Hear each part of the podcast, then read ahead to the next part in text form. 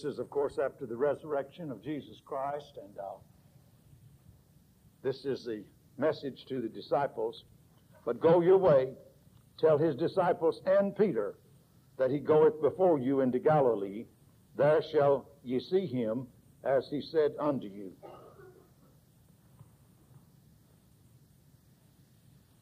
Obviously, we're talking about the Apostle Peter this afternoon for a little while, something of his life.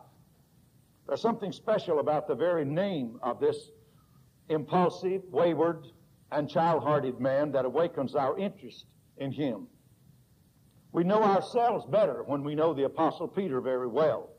We study him and his failures, and we grow discouraged sometimes, for we say, if a man who could be so near Jesus Christ as Peter, with him in the house of Jairus, on the Transfiguration Mountain, and in Gethsemane, if he could deny him, then it's certainly not strange that we should fail in this sinful and adulterous generation in which we live. And we study him, though, in his successes, and we rejoice, for we say, if a man like Peter, unlettered, uncultured fisherman as he was, if he could be loved and accepted back by the Lord, even after he had denied him, then there's hope for every one of us.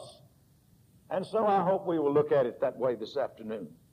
Now, there are many reasons why I like this man, Simon Peter, and I'm sure that next to the Lord Jesus Christ, of all the men whose names appear in the New Testament, he would be one of the ones I should like most to meet in heaven and see exactly what he's like.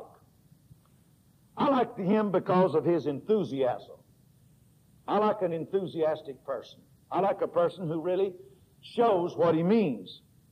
Peter had an ardor about him that seemed to radiate through everything that he did. If he was right, he was enthusiastically right. If he was wrong, he was enthusiastically wrong. And I like such a man as that. But somebody might say, isn't that the thing that caused him so much trouble? But I would say that the world doesn't owe too much to its overcautious people. He was a brave man. I'm sure, though, that somebody's about to say, you mean brave man? Didn't he deny the Lord in the presence of a little girl when he said, I know him not? And the old habit of his profanity came back upon him. And he denied the Lord with an oath. And I'll ask, I'll say that's true, too. But then you have to remember that Peter had courage enough to follow Jesus down into the presence of his enemies. And Peter was one of the ones of the disciples near the Master in the courtroom. There are many reasons why I think the Apostle Peter is an outstanding man. But I want you to get our sermon this afternoon, and Peter. Now, these words, which form an angel's message to the broken-hearted disciples, present one of the sweetest pictures in the whole Bible to us. And I hope you'll get this this afternoon. The crucifixion scene is over now, and the rocks have ceased their throbbings, and the crosses on the hillside stand still and strange. The text is the angel's message to the disciples who have gathered themselves together after that dark, dark day and are seeking to comfort each other. They had always imagined that the Master, whom they had loved and followed, was to be a king of a temporal kingdom, and they were to have positions of power in that kingdom. You know, the mother of two wanted two of her sons to sit one on the right hand and one on the other. But now he's been crucified, and they don't understand. Their hearts are well nigh breaking within them, because it's an all a mystery to them. How can he be a king after he's died? It seems I can see them almost as they sit in that little upper room in Jerusalem. Doubtless they say to one another, we had trusted that it had been he that should have redeemed Israel. And besides all this, this is the third day since all this was done. But I'm sure that there was one who was not in that company in Jerusalem. I feel sure that there was a vacant chair. This one's name was Peter. He must have felt that he was no more a disciple and felt that he did no more qualify to the rite of communion and fellowship with the other disciples. I expect he was someplace on the outskirts of the city, in some dark, lonely place, far away from any human eye to look upon him. Poor broken-hearted man. Probably we've all felt somewhat that way at times. But if Peter were not in the company of the disciples, I'm sure of one other thing too, and that is that the other disciples must have been talking about him. Human nature hasn't changed that much. We have a great way of remembering all about a person's failures and downfalls and forgetting the strong points in their character, remembering only their weak places and forgetting entirely their virtues. And so I suspect that these disciples were speaking somewhat about Peter, wondering why he wasn't here. Can't you just hear them? We've all been in such settings, and maybe we've been a party to too many of them. Someone asked, "Wonder where's Peter?" And they all, of course, stare for a moment. "Peter," somebody says, "you didn't expect him to be here, did you? Did you ever know of him falling through without some kind of a slip-up?" Maybe another one says, "Yeah, he's always great on speaking up, but watch and see if one of the first to put his foot in his mouth." Maybe they started mentioning some of the things that Peter had done irrationally and wrong, and they could have mentioned a number. They sure could have, probably did. His failures. They could have told about the time that he started walking on the water and started sinking. And that caused that scene to my mind, too. Jesus was coming to them on the water. They were so afraid because they thought it was an apparition or a spirit. And then Jesus cried out, his voice ringing like a silver bell in the midst of all the hurricane and the winds and the raging of the waters, "Be not afraid, it is I." Well, after they had calmed themselves somewhat, Peter said, "Lord, if it be thou, bid me come unto thee on the water." And Jesus answered with one word, "Come." Jesus climbed out of that boat and started walking to Jesus. And you know, he just accomplished that for some time. He did all right until the waves round about him became so boisterous and he began to notice them, the Bible said. He took his eye off of Jesus, like we do sometimes. And when he did, his faith failed him and he began to sink down into the waves of the sea. He said, "Lord, help me." Jesus reached down his hand and helped him and put him back into the boat. Now, they could have mentioned that, and that certainly was a failure on Peter's part. But then, you know, come to think of it, on the other hand, it took a great degree of courage to climb out of that boat. The others didn't. I noticed they weren't whipping their legs over the side of that boat and walking across the water. No, sir. They stayed put, didn't they? So if you're going to criticize Peter, there's a lot of things to be said about those who never make an effort. Those who never make an effort are always quick to judge those who do make an effort and sometimes fail in the doing. So they could have mentioned that if they had wanted to. They might have mentioned sometimes uh, the scene so recent when the Lord was washing their feet, and all of a sudden Peter impulsively sprang up and said, "Lord, thou canst not wash my feet." Well, now, when you come to look at it, that was because of a humility that was seizing Peter's heart at the time. He seemed to recognize the fact that this is the master down there doing the menial task of a servant. And he wasn't about to let us, the Lord, play servant around him and wash his feet while he sat there like somebody. No, sir. But Jesus wanted to prove a point. Jesus wanted to express something. So he said, "Lord," he said, "Peter, if I wash not thy feet, thou hast neither part nor lot with me." And then, of course, poor Peter, impulsive Peter. Peter, so like we all are, he said, "Well then, Lord, not my feet only, but my head also. If that's the way it is, just take me all. Take all of me." That's Peter. Or they could have mentioned several other things too, but you know, we don't usually mention people's good things when we're putting them down, do we? You know, I wonder if there was any kind of... Uh, anyone there kind enough to remember him and say, "Yes, but his love for Jesus was so wonderful." You never heard the master ask a question that Peter wasn't the first one to answer it. He respected the Lord. His answer might not always be so, might not be true, but he would try. He really would. "Whom say ye that I am?" Jesus said. And Peter spoke up. That's the way it was. "Whom say ye that I am?" He answers and says, "So and so." We could mention some of the examples today It's a bad thing to dislike anyone so much that you can't ever remember his good points. I hope I never get so hardened until I can't ever see a good point in someone, even if I don't like the person. That doesn't mean that they're completely abandoned because I don't like them, you know. But if Peter were not gathered in the upper room and talking about, but if they were gathered in the upper room talking about Peter, there's another thing of which I'm most certain this afternoon. He was the most utterly disconsolate man in all the city of the king. For mark you well this one thing, and don't ever forget it. When once a man has been at the king's table and tasted of the king's meat, you can no more expect him to find real pleasure in the world than you can expect the prodigal to go back and try to live on the husk to satisfy himself with the company of the swine the second time. So I think Peter was a very broken-hearted man this day. And I think he was in the outskirts of Jerusalem. If there's one whom I pity, if there's one in the world I pity, it is that one who stands like Peter of old, out of communion with his blessed Lord. But I think maybe he finally says, I guess I've got to go and get back with the boys and get it over with. We're thankful he didn't do like Judas. He did have some feeling left in his heart. So I've got to go back and try to fix this up somehow, some way. Maybe the fellows will pity me and help my terrible feeling.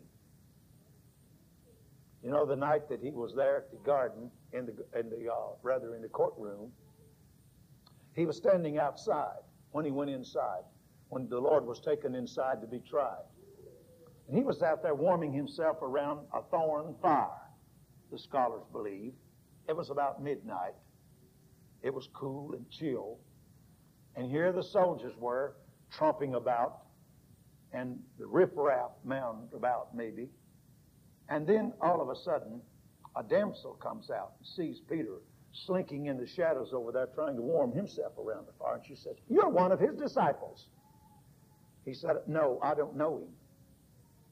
Jesus had told Peter, you know, that before the cock crow, you'll deny me thrice. Again, she comes out and said, you are sure one of his disciples. And he said, no, I don't know him.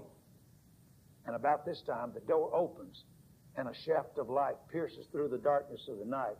And then they see Jesus bound and being led out. And just about this time, she says, I know you're one of his disciples. Your speech betrays you. You're a Galilean.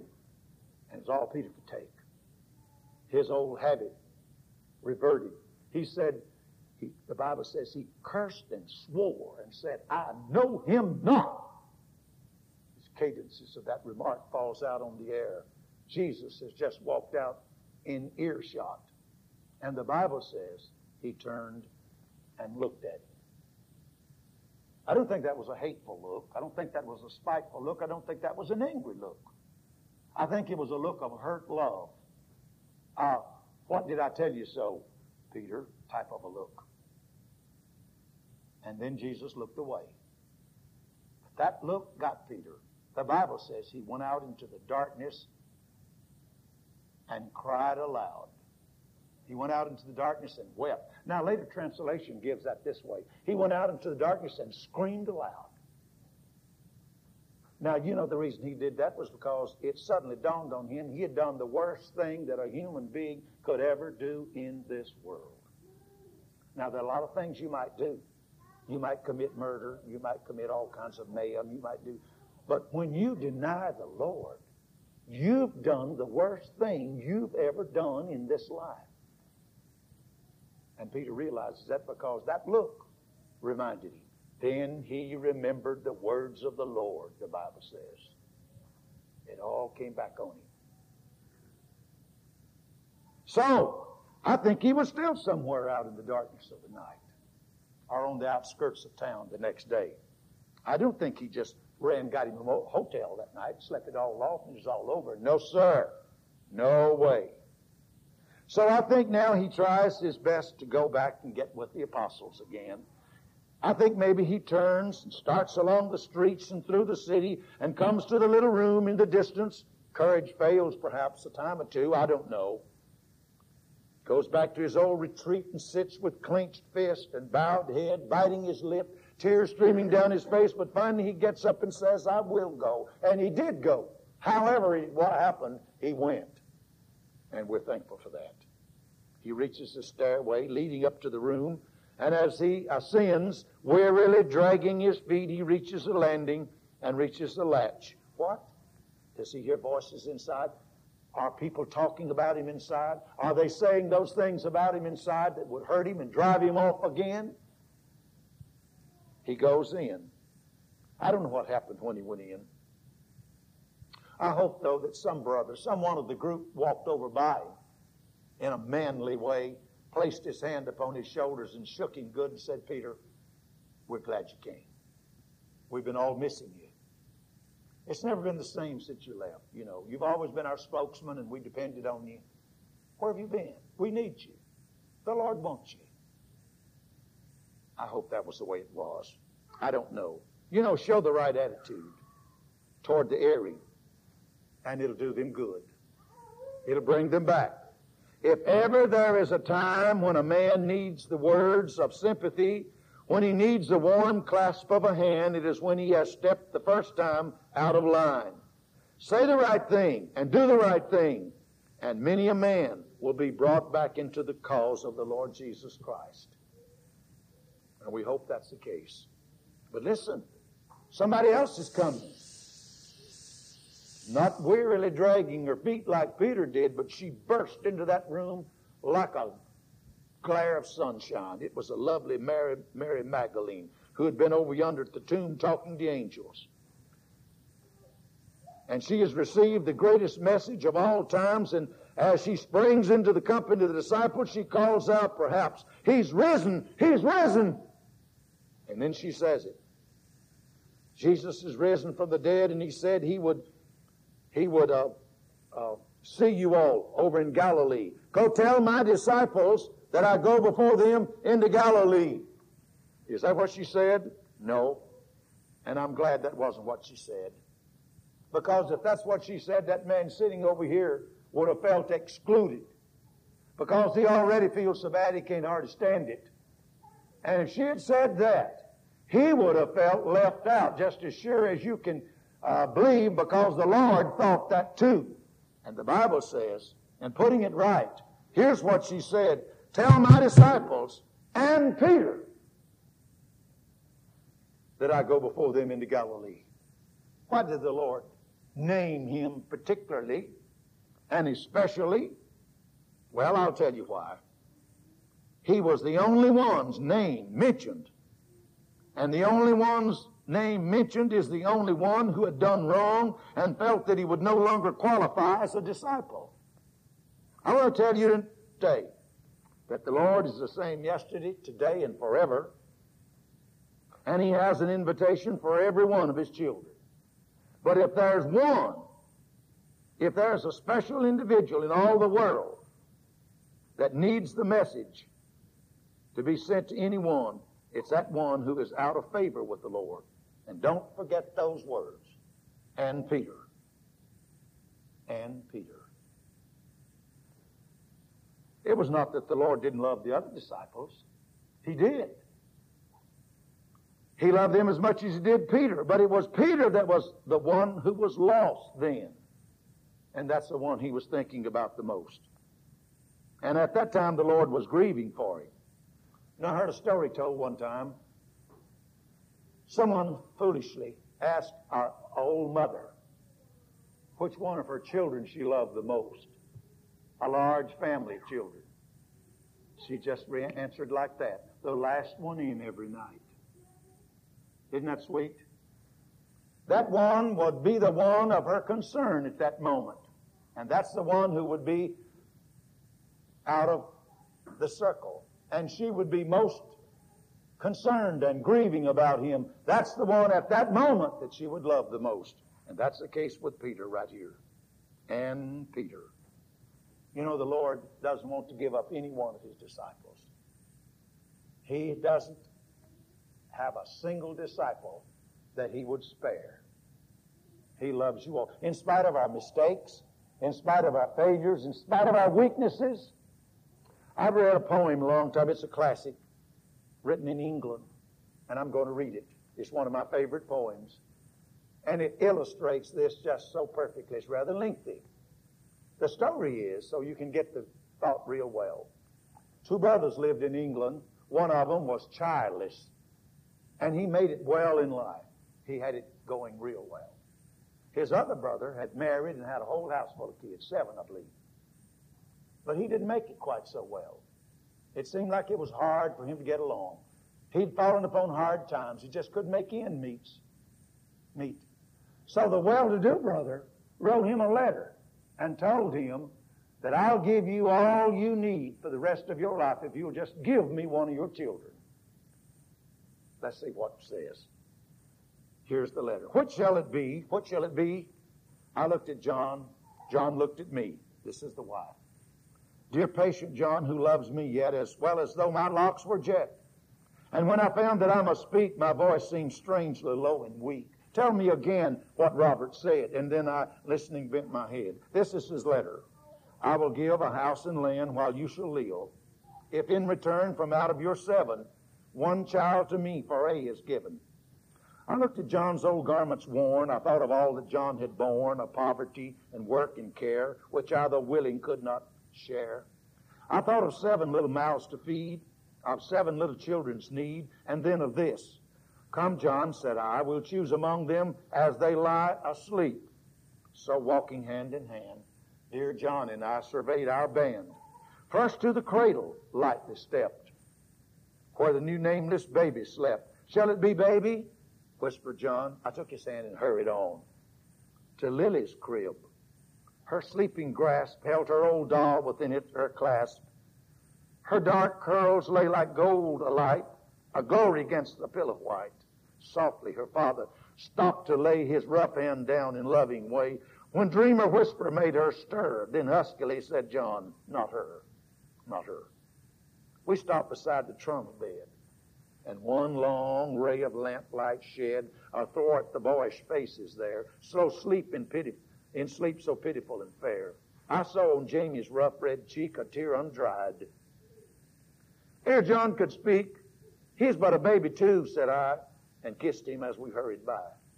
Pale, patient, Robbie's suffering, angel face in sleep still bore suffering's trace. No, not a thousand crowns, not him, we whispered while our eyes were dim. Poor Dick, bad Dick. Our wayward son, turbulent, restless, idle one, could he be spared? No. He who gave bids us befriend him to the grave. Only a mother's heart can be patient enough for such a seed. And so, said John, I would not dare to send him from her bedside prayer. Then stole we softly up above and knelt by Mary, child of love. Perhaps for her 'twould better be. I said to John, quite silently. He lifted up a curl astray across her cheek in willful way, then shook his head. Nay, love, not thee. But while my heart beat audibly, only one more, our eldest lad, trusty, truthful, good, and glad. So like his father. No, John, no. I cannot. I will not let him go. And so we rode in courteous way. We could not give one child away. And afterwards toil light seemed, thinking of what, thinking of that for which we, of which we dreamed, happy in truth, that not one face we missed from its accustomed place. Thankful to work for all the seven, trusting the rest to one in heaven. And that's just the way the Lord feels about the church at Fair Oaks. With all of your weaknesses, with all of your troubles, with all of your uh, uh, uh, problems, he doesn't want to give one child away.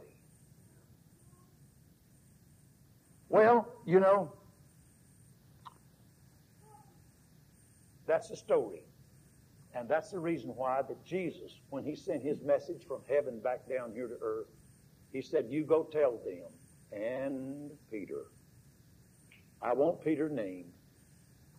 And if you are astray this afternoon, if you're out of duty with the Lord, if he were sending a message down to this old world, he couldn't, he couldn't be more impressed. He couldn't be more uh, interested in you that if he had really called your name. He's that much interested in you, though he's not talking to you audibly today like he did then. He's talking through his word, but he means it just the same. You know, in spite of his failures, Peter had a, me- had a message for us that is rich in hope. He tells us in the most emphatic way that the man who followed afar off yesterday may enter into the intimacy of the Master's fellowship today. He tells us that there is a place at his side, even for those of us who have denied him. That look broke Peter's heart that day. You can have, you can hear his pathetic sobbing across the centuries. He found his way once more into the Master's friendship. Jesus could hardly wait to get the door of that tomb open to send Peter a special message. Go tell my disciples and Peter. There's a, a private interview that Jesus had with Peter. Did you know that? It's not explained in the Bible, and it's not clearly uh, stated in the Bible. What took place, we're not told. But we can be assured of something that he said, was said. Peter proved that the, Peter poured out the whole wretched story before Jesus, I think. And Jesus listened and forgot and forgave. The Bible says he appeared unto Simon. He appeared unto Simon. I don't know where that was. No one knows where that was. But isn't that something? Peter comes forth from that interview wearing a different garb than he had ever worn before, the garb of humility. Hence he commends it to you and me. Be clothed with humility, he writes, for God resisteth the proud and giveth grace to the humble. Wearing this robe, Peter went forth into the ministry of the Lord. It was in this costume that he preached in the house of Cornelius, in this garb that he received his stripes, and thought it honor that he was counted worthy to suffer for the Lord. It was in this garb that he went into prison, and it was in this garb, too, the garb of humility, that he was crucified.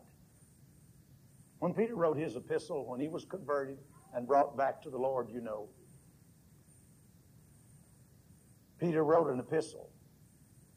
And there's encouragement in that epistle to everyone. Listen, he says, but God is not slack concerning his promise, as some men count slackness, but is long-suffering to usward. Listen to that. Long-suffering to usward. Not willing that any should perish, but that all should come to repentance. I think when by the Holy Spirit Peter penned those words, back in the in the chamber of his heart, he could hear an echo sounding, and Peter, and Peter.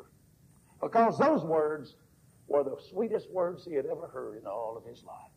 They welcomed him back again, somewhere down in North Africa, I believe it was, as he was faithfully following his duty to the Lord, and he never did go astray again.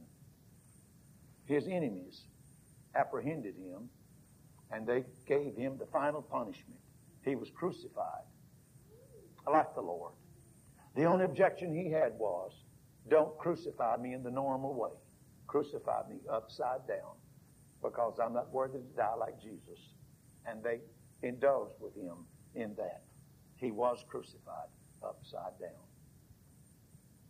Wherever you are today, if you're out of duty with the Lord, remember these words and don't ever forget them. Let them be an encouragement and a challenge to you. The Lord is calling for you to come back. Now, he feels that way just as much about you as he did Simon Peter in a long, long ago, I'm quite sure. We thank you for listening to our podcast put on by the Church of Christ at twenty-two fifteen Plans Road in Bakersfield. If you would like any additional information, or you would like to receive a free Bible correspondence course by mail, please email us at info at church of christ bakersfield dot com. Our service times are Sundays at ten thirty a.m. and five p.m., and Wednesdays at seven thirty p.m. please make plans to join us. We would love for you to be our honored guest.